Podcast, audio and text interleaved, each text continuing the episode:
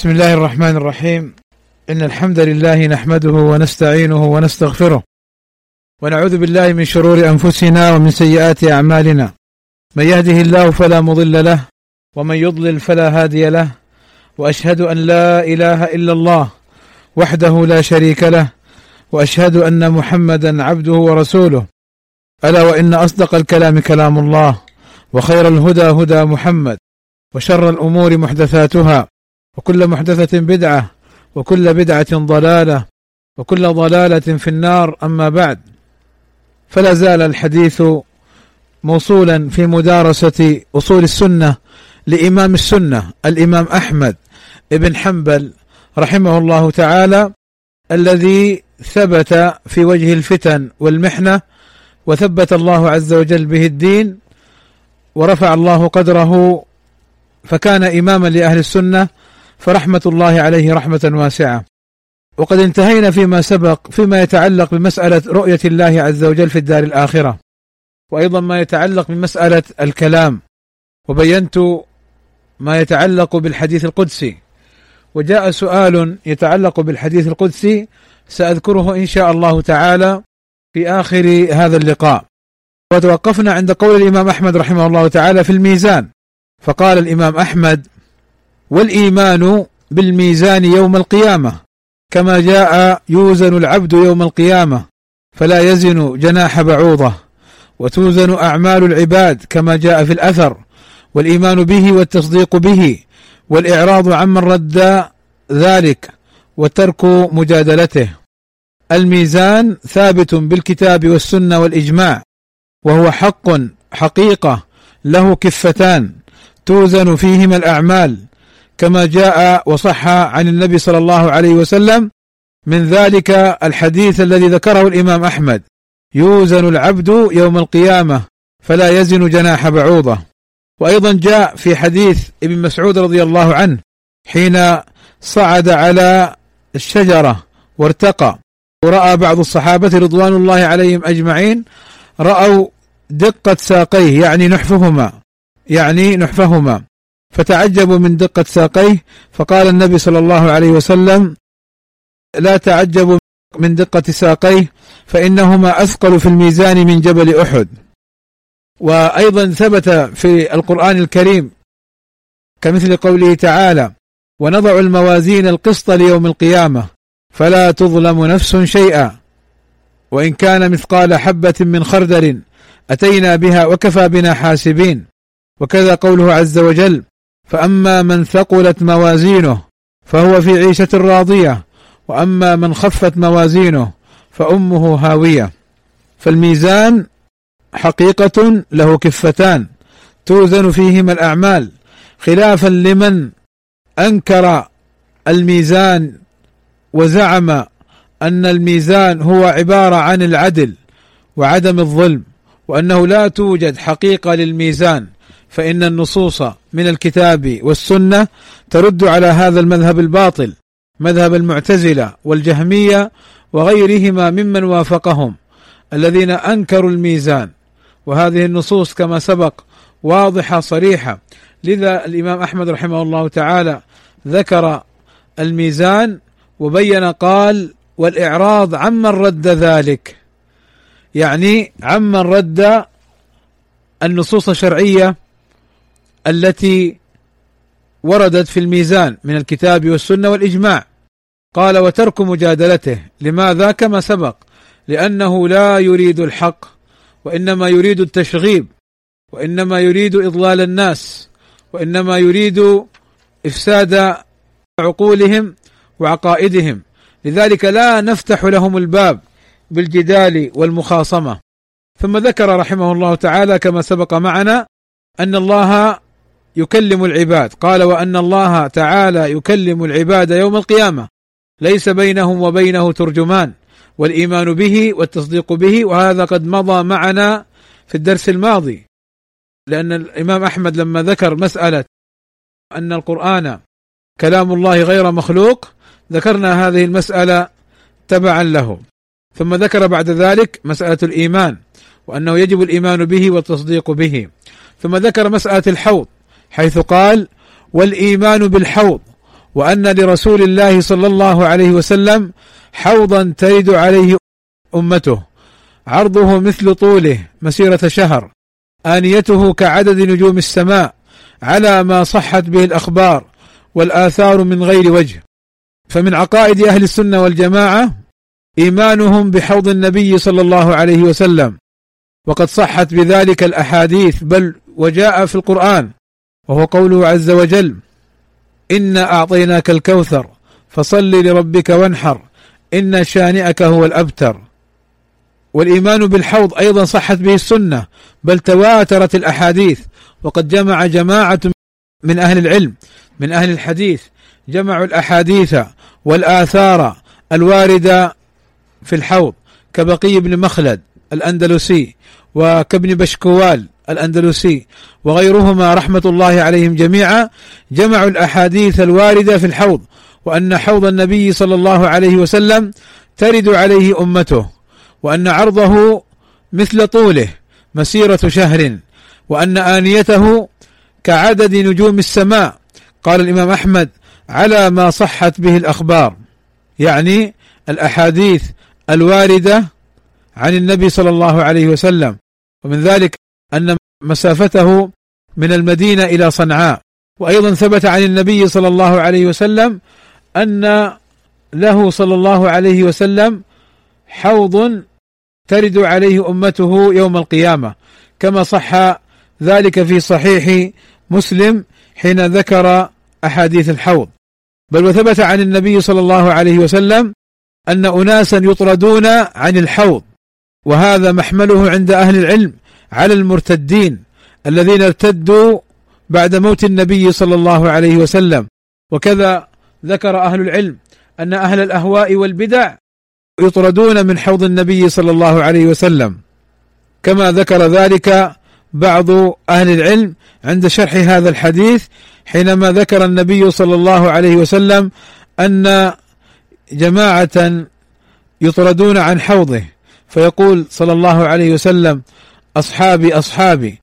فقال أهل العلم إنهم أهل الردة وأدخل فيه فيهم غيرهم أهل البدع لأنهم أحدثوا في دين الله عز وجل. فالإيمان بالحوض وصفته وما جاء في أخباره وأنه من شرب منه شربة لم يظما بعدها أبدا وأن هذا الحوض ترده أمة محمد صلى الله عليه وسلم. وجاء أنه لكل نبي حوضا لكل نبي حوضا والنبي صلى الله عليه وسلم له حوض خاص به ترد عليه أمته أهل السنة المتمسكين بها. فيا خسارة أهل البدع والضلال الذين خالفوا سنة النبي صلى الله عليه وسلم واتبعوا أهواءهم واتبعوا آراءهم واتبعوا ما وجدوا عليه آباءهم وأقوامهم وتركوا سنة النبي صلى الله عليه وسلم. يا خسارتهم حين يصرفون عن هذا الحوض ويدفعون عنه. فأسأل الله العظيم رب العرش الكريم أن يجعلني وإياكم ممن يسقى من ذلك الحوض وأن نكون مع النبي صلى الله عليه وسلم ومع أصحابه الكرام. ثم قال الإمام أحمد رحمه الله تعالى والإيمان بعذاب القبر وأن هذه الأمة تفتن في قبورها وتسأل عن الإيمان والإسلام ومن ربه ومن نبيه ويأتيه منكر ونكير كيف شاء الله عز وجل وكيف أراد والإيمان به والتصديق به أي من خصال السنة اللازمة والتي يجب الإيمان بها الإيمان بعذاب القبر وأنه حق وأنه حق وليس بخيالات وليس بعبارة عن معاني لا حقيقة لها بل عذاب القبر حق ثابت بالقرآن والسنة. فإن الله عز وجل ذكر عن آل فرعون أنهم يعرضون على النار غدوا وعشيا كما قال عز شأنه النار يعرضون عليها غدوا وعشيا ويوم تقوم الساعة أدخلوا آل فرعون أشد العذاب. وأيضا ورد في السنة حديث البراء بن عازب وغيرهما الحديث الطويل الذي ذكر فيه قبض الملائكة لروح المؤمن وقبض الملائكة لروح المنافق. فوردت الأحاديث ومن ذلك قوله عليه الصلاة والسلام في صاحب القبرين إنهما ليعذبان وما يعذبان في كبير. فهذه الأحاديث كلها ثابتة وصحيحة وتدل على أن عذاب القبر على الحقيقة وأنه ليس مجرد معاني وخيالات كما يقول أهل البدع والضلالات. ولذلك الإمام أحمد رحمه الله قال والإيمان بعذاب القبر وأن هذه الأمة تفتن في قبورها أي تختبر وتبتلى فمنهم من يثبته الله عز وجل بالقول الثابت ومنهم من يقول ها ها لا أدري. سمعت الناس يقولون. فقلت مثل ما قالوا. قال وتسأل عن الإيمان والإسلام ومن ربه ومن نبيه. كما جاء في حديث البراء بن عازب. وفيه أن الملكين يسألانه من ربك ومن نبيك وما دينك? فالمؤمن يقول ربي الله ودين الإسلام ونبي محمد صلى الله عليه وسلم.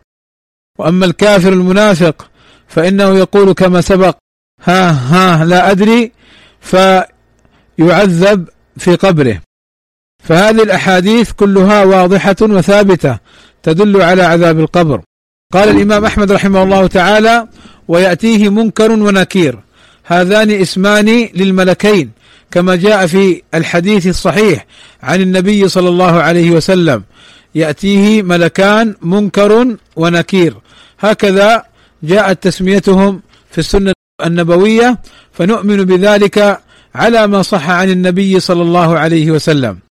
قال الإمام أحمد رحمه الله تعالى كيف شاء الله عز وجل؟ يعني نؤمن بذلك على ما قدره الله عز وجل وما شاءه في إتيان هذين الملكين لمن مات فقبر فيسألانه كما سبق.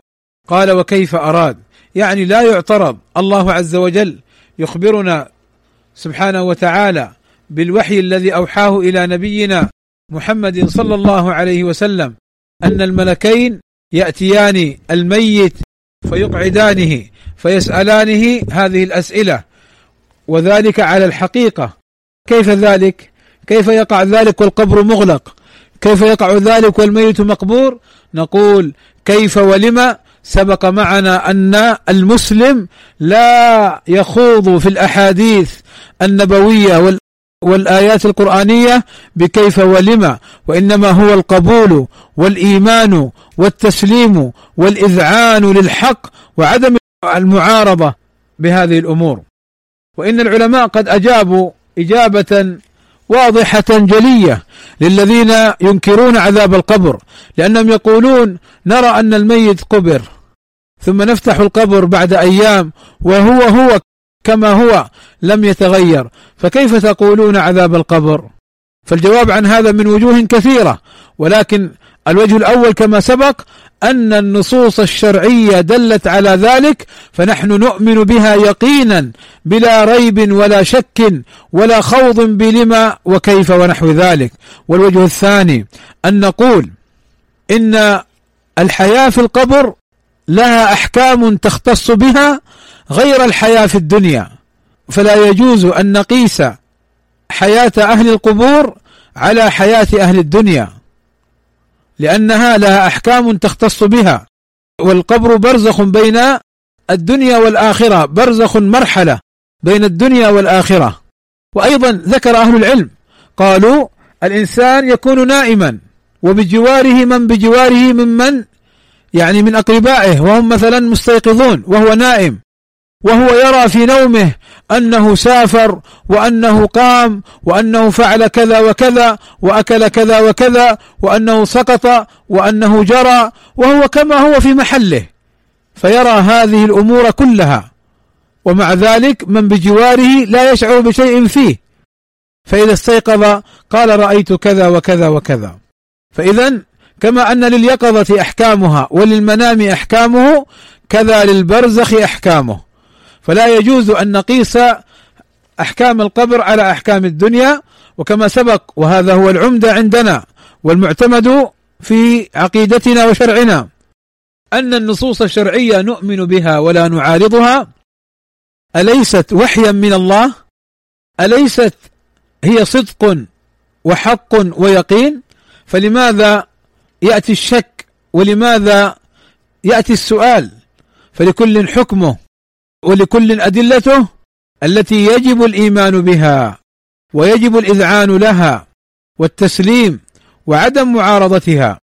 ولذلك بارك الله فيكم الإيمان بالميزان والإيمان بالقبر والإيمان بالحوض والإيمان بهذه الأمور التي تكون وأن الله يكلم الناس هذه كلها مبنية على مسألة عظيمة وهي الإيمان بالغيب الذي مدح الله عز وجل المؤمنين به حين قال سبحانه وتعالى في وصفهم ألف لام ميم ذلك الكتاب لا ريب فيه هدى للمتقين المتقين ما صفتهم؟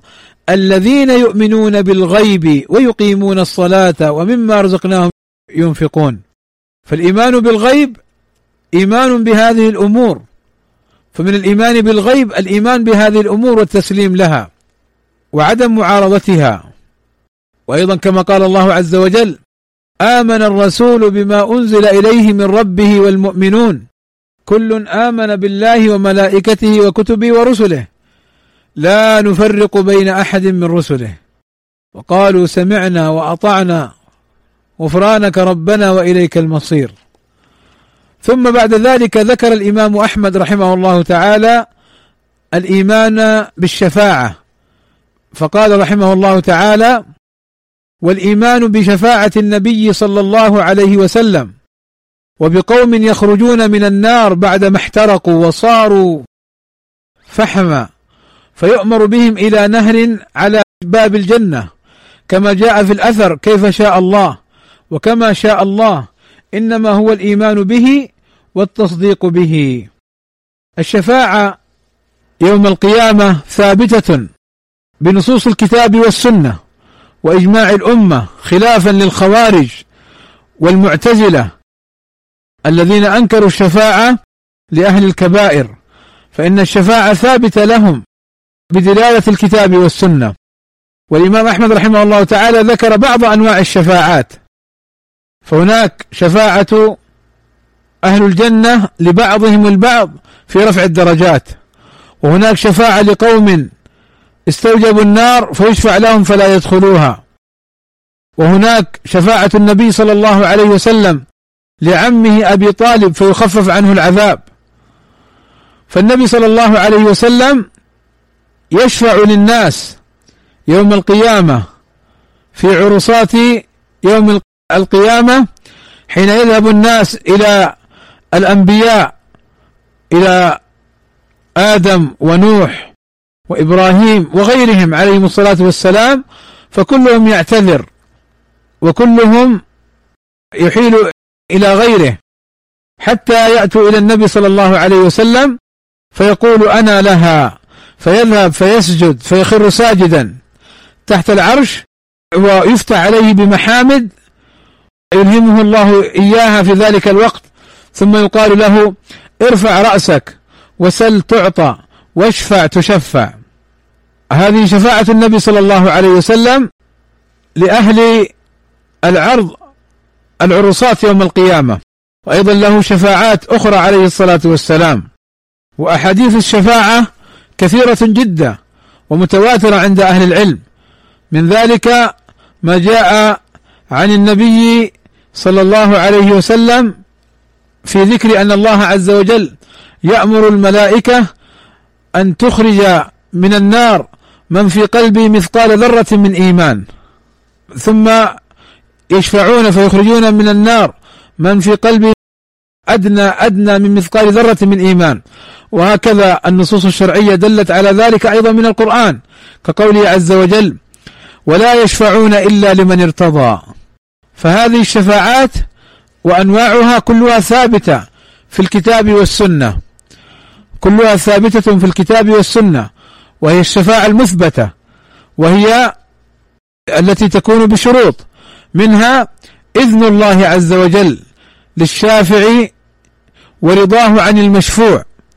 إذن الله عز وجل للشافع ورضاه عن المشفوع. وأما قوله عز وجل فما تنفعهم شفاعة الشافعين فهذه الشفاعة المنفية عن الكافرين وعن المنافقين الذين لا يستحقون الخروج من النار بل هم خالدون مخلدون في النار.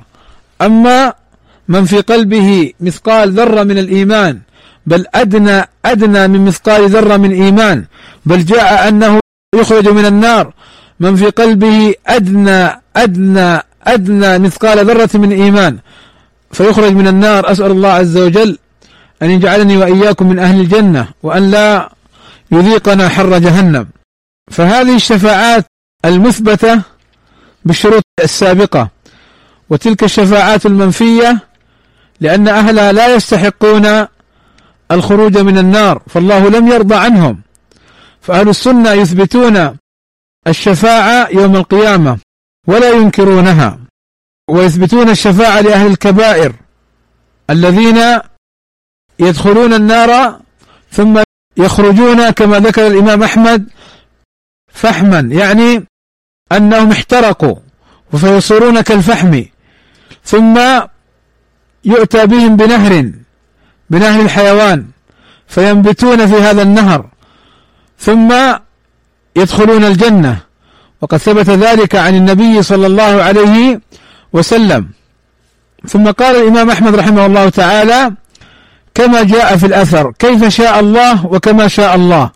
يعني هذه الأمور الغيبية الله عز وجل هو الذي يقدرها والله عز وجل هو الذي يعلمها لا يجوز لنا أن نخوض فيها.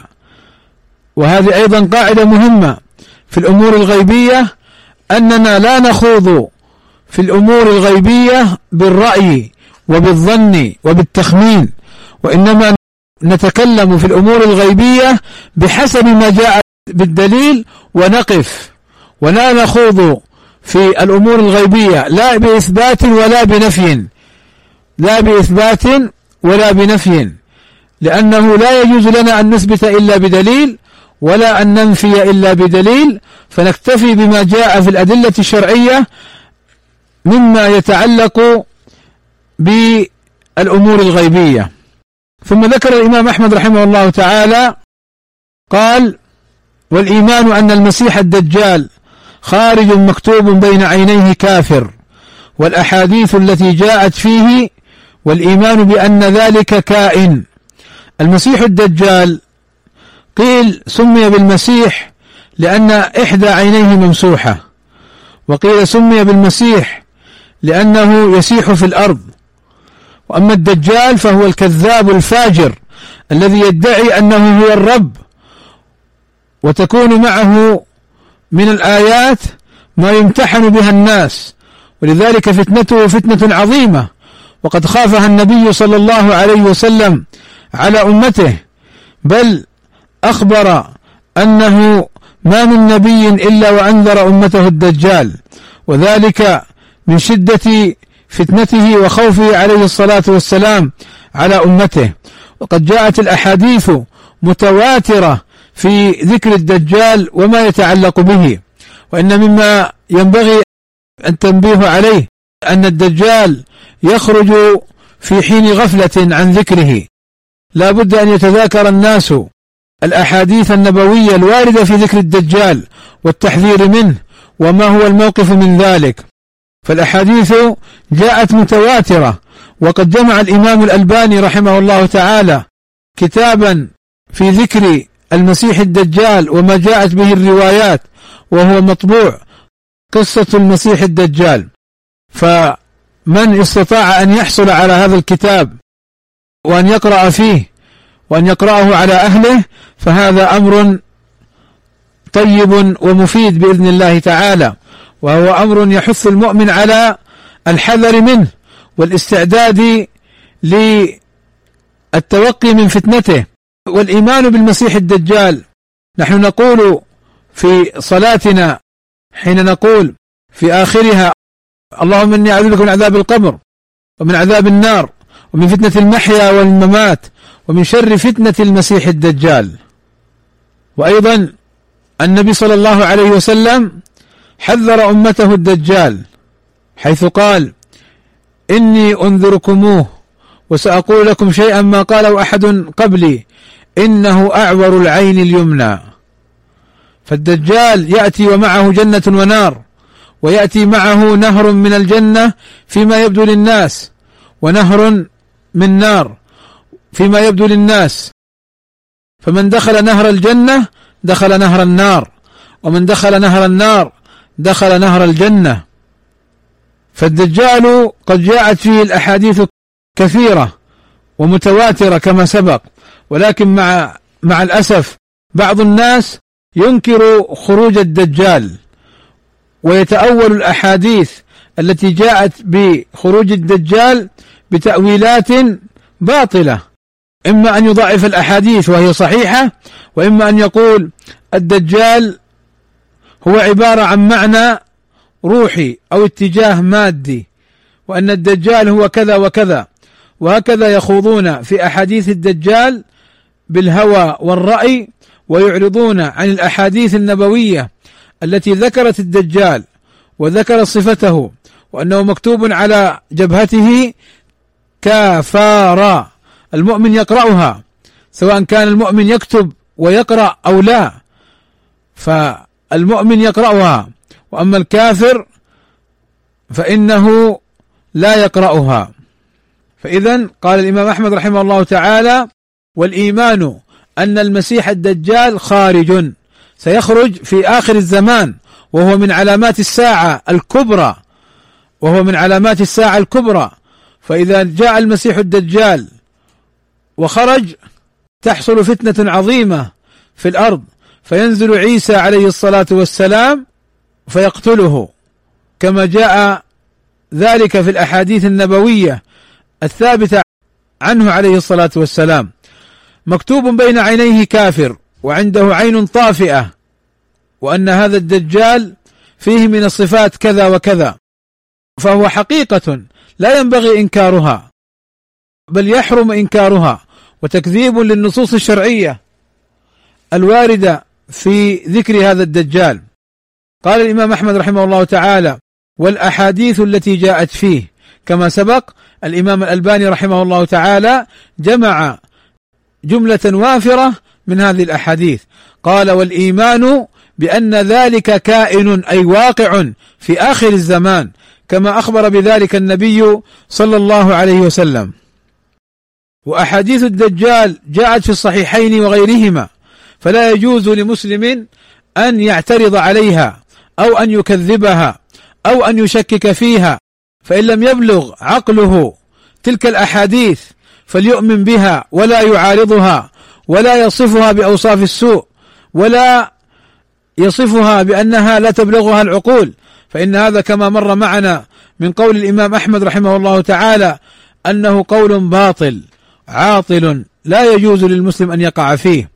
ثم ذكر الإمام أحمد رحمه الله تعالى قال وأن عيسى ابن مريم عليه الصلاة والسلام ينزل فيقتله بباب لد.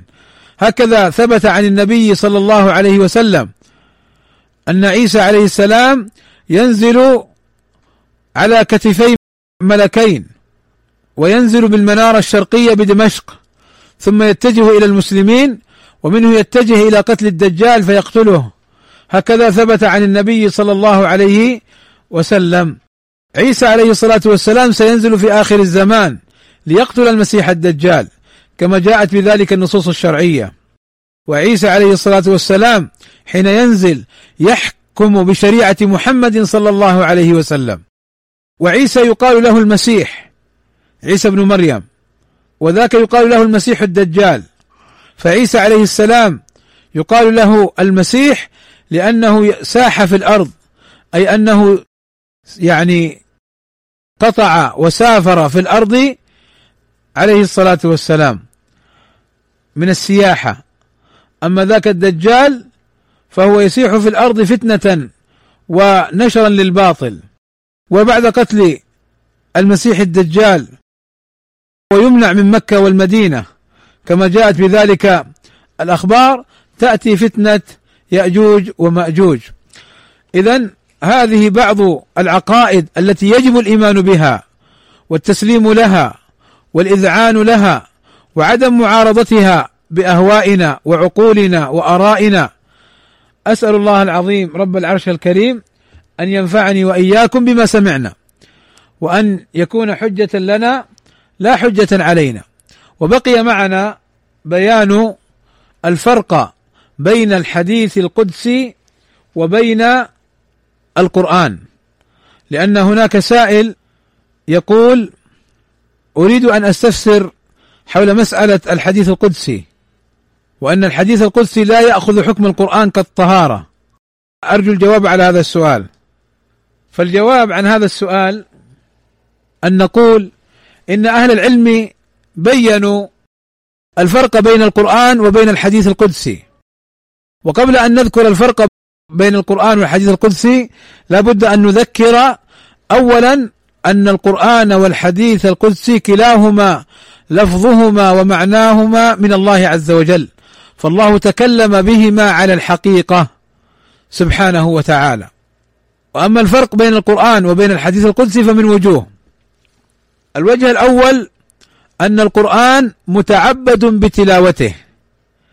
وأما الحديث القدسي فلا يتعبد بتلاوته. ما معنى قولهم متعبد بتلاوته؟ معناه أن القرآن يقرأ به في الصلاة. وأما الحديث القدسي فلا يقرأ به في الصلاة. هذا فرق. الفرق الثاني الفرق الثاني أن القرآن تحدى الله عز وجل به الجن والإنس. وأما الحديث القدسي فلم يحصل فيه التحدي. الفرق الثالث يعني الفرق الثاني أن الله تحدى الجن والإنس أن يأتوا بمثل هذا القرآن. ولم يحصل هذا التحدي في الأحاديث القدسية. الفرق الثالث أن القرآن منقول بالتواتر وكله ثابت النقل صحيح وأما الأحاديث القدسية فمنها المتواتر وهو صحيح ومنها الآحاد يعني ما رواه واحد أو اثنان أو ثلاثة وفي هذه الآحاد قد يكون صحيح قد يكون ضعيفا قد يكون حسنا بل حتى قد يكون مكذوبا. أما القرآن إنا نحن نزلنا الذكر وإنا له لحافظون فهو محفوظ. وأما الأحاديث القدسية فلا. قد يقع فيها الصحيح والضعيف. فإن قيل طيب كيف نعرف الصحيح من الضعيف؟ فالجواب أن العلماء ميزوا ذلك. وبينوا الأحاديث القدسية الصحيحة وبينوا الأحاديث القدسية الضعيفة.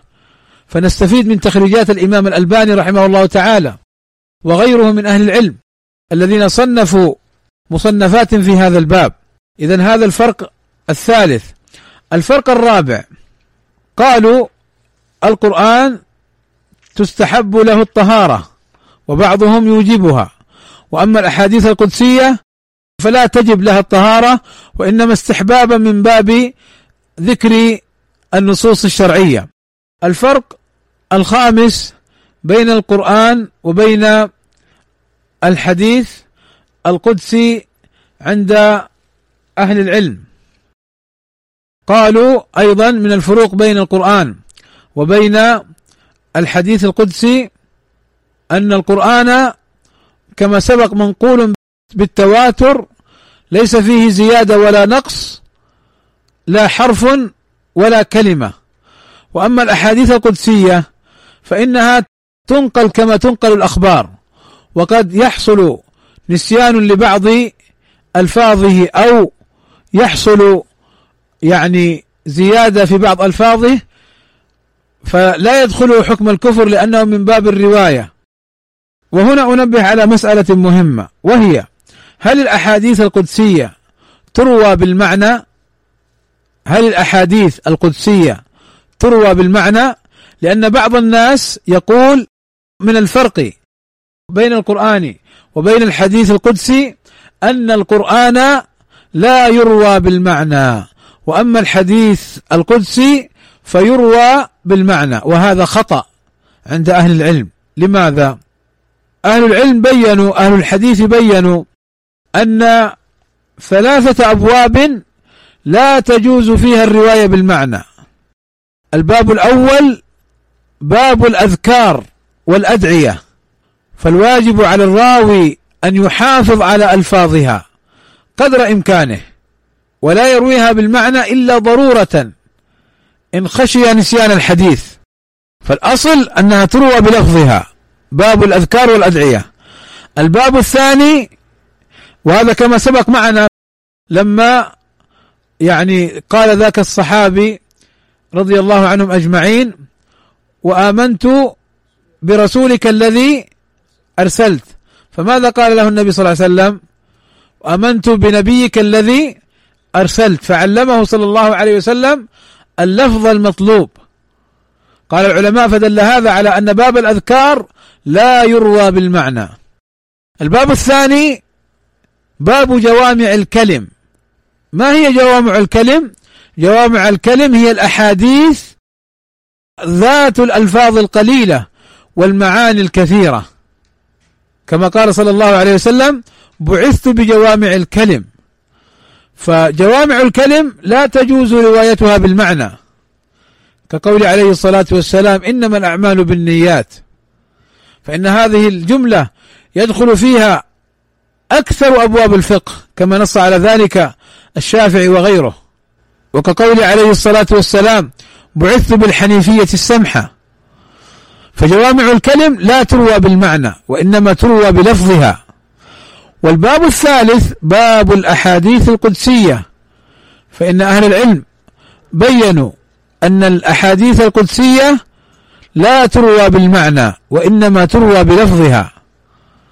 لأن النبي صلى الله عليه وسلم يقول قال الله تعالى فقالوا تروى كما هي وتنقل كما هي من غير تغيير ولا تبديل. وأظن بهذا حصل الجواب. عن سؤال هذا الأخ جزاه الله خيرا الذي أثار وفتح علينا باب النقاش في هذه المسألة. وهنا أيضا سؤال يقول هل ألف الإمام أحمد رحمه الله تعالى متن أصول السنة بعد فتنة خلق القرآن أم قبل؟ يظهر أنه بعد فتنة خلق القرآن أو بعد ظهورها لأنه نص على هذا الأمر. نص على هذا الأمر. يقول هناك أخت تسأل نحن أوذينا هنا في بلاد الكفر وليس لدينا الإمكانيات من أجل الهجرة إلى بلاد الإسلام. ولكن نسعى إن شاء الله للهجرة في أقرب وقت بإذن الله. ولا أجد إلا بيت عائلتي. ولكن المشكلة أن عائلتي من عباد القبور. يذبحون للقبر وينذرون له ومحاربون للسلفية ويبغضون السلفيين. والله المستعان.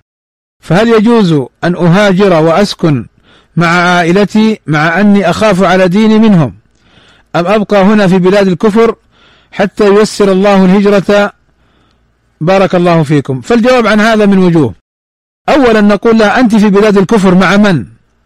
هل مع أبنائك أو إخوانك أم لوحدك؟ فإن كنت بمفردك فالواجب عليك أن تعودي إلى أهلك. في الوقت الذي يتيسر لك الهجرة إلى بلاد الإسلام.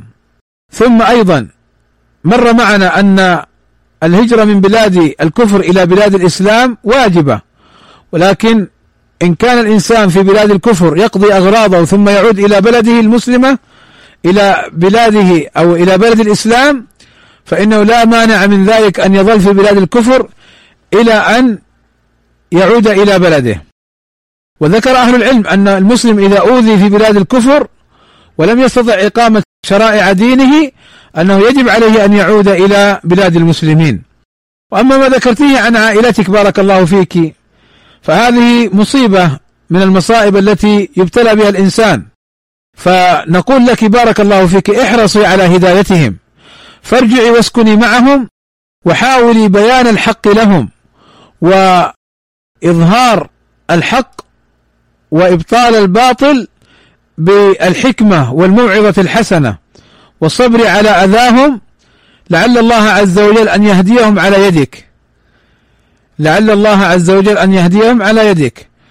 فلا تيأسي من روح الله فادعي لهم فأسأل الله عز وجل أن يهديهم وأن يوفقك لدعوتهم للحق وأن يتركوا هذه الفتن والضلالات التي ذكرتيها بارك الله فيكم. نعم. هنا يقول سؤال ذكرت أن عبد الرحمن عبد الخالق يكفر الأمة أو معظمها؟ قال أنا لست أعرفه ولكن ربما بسبب أن الأمة آه، ليست تقيم أركان الإسلام كالصيام والزكاة بالخصوص لأن الكثير لا يدفعها إلى إلى آخره. أقول جوابا عن هذا الكلام في هذا السؤال. أقول جوابا عن هذا السؤال إن هذا التبرير الذي ذكرته بالنسبة لعبد الرحمن عبد الخالق لا يلزم منه تكفير الأمة فإن الجاهل يعلم والعلماء لم يكفروا من ترك الصيام أو الزكاة مع الإيمان بها. وبينوا أنه يعني متوعد بالعقوبة والعذاب ولكن لم يكفروا من أفطر أو لم يزكي إلا إن أنكر وجوبها وجحدها فهذا يعلم إن كان حديث عهد بإسلام أو ساكن بعيد عن ديار الإسلام وإن كان مسلما بين ديار الإسلام والإسلام ظاهر فإنه يكفر ويستتاب. طبعا من قبل ولي الأمر. فهذا هو الجواب والله أعلم. وهذا منهجهم فيما هم فيه. وهذا أيضا نعم. كثير من الإخوة جزاهم الله خيرا في الأسئلة التي يريدونها.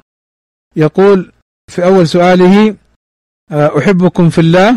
فأقول كما جاء في السنة عن النبي صلى الله عليه وسلم أحبكم الله الذي أحببتموني فيه. وجزاكم الله خيرا.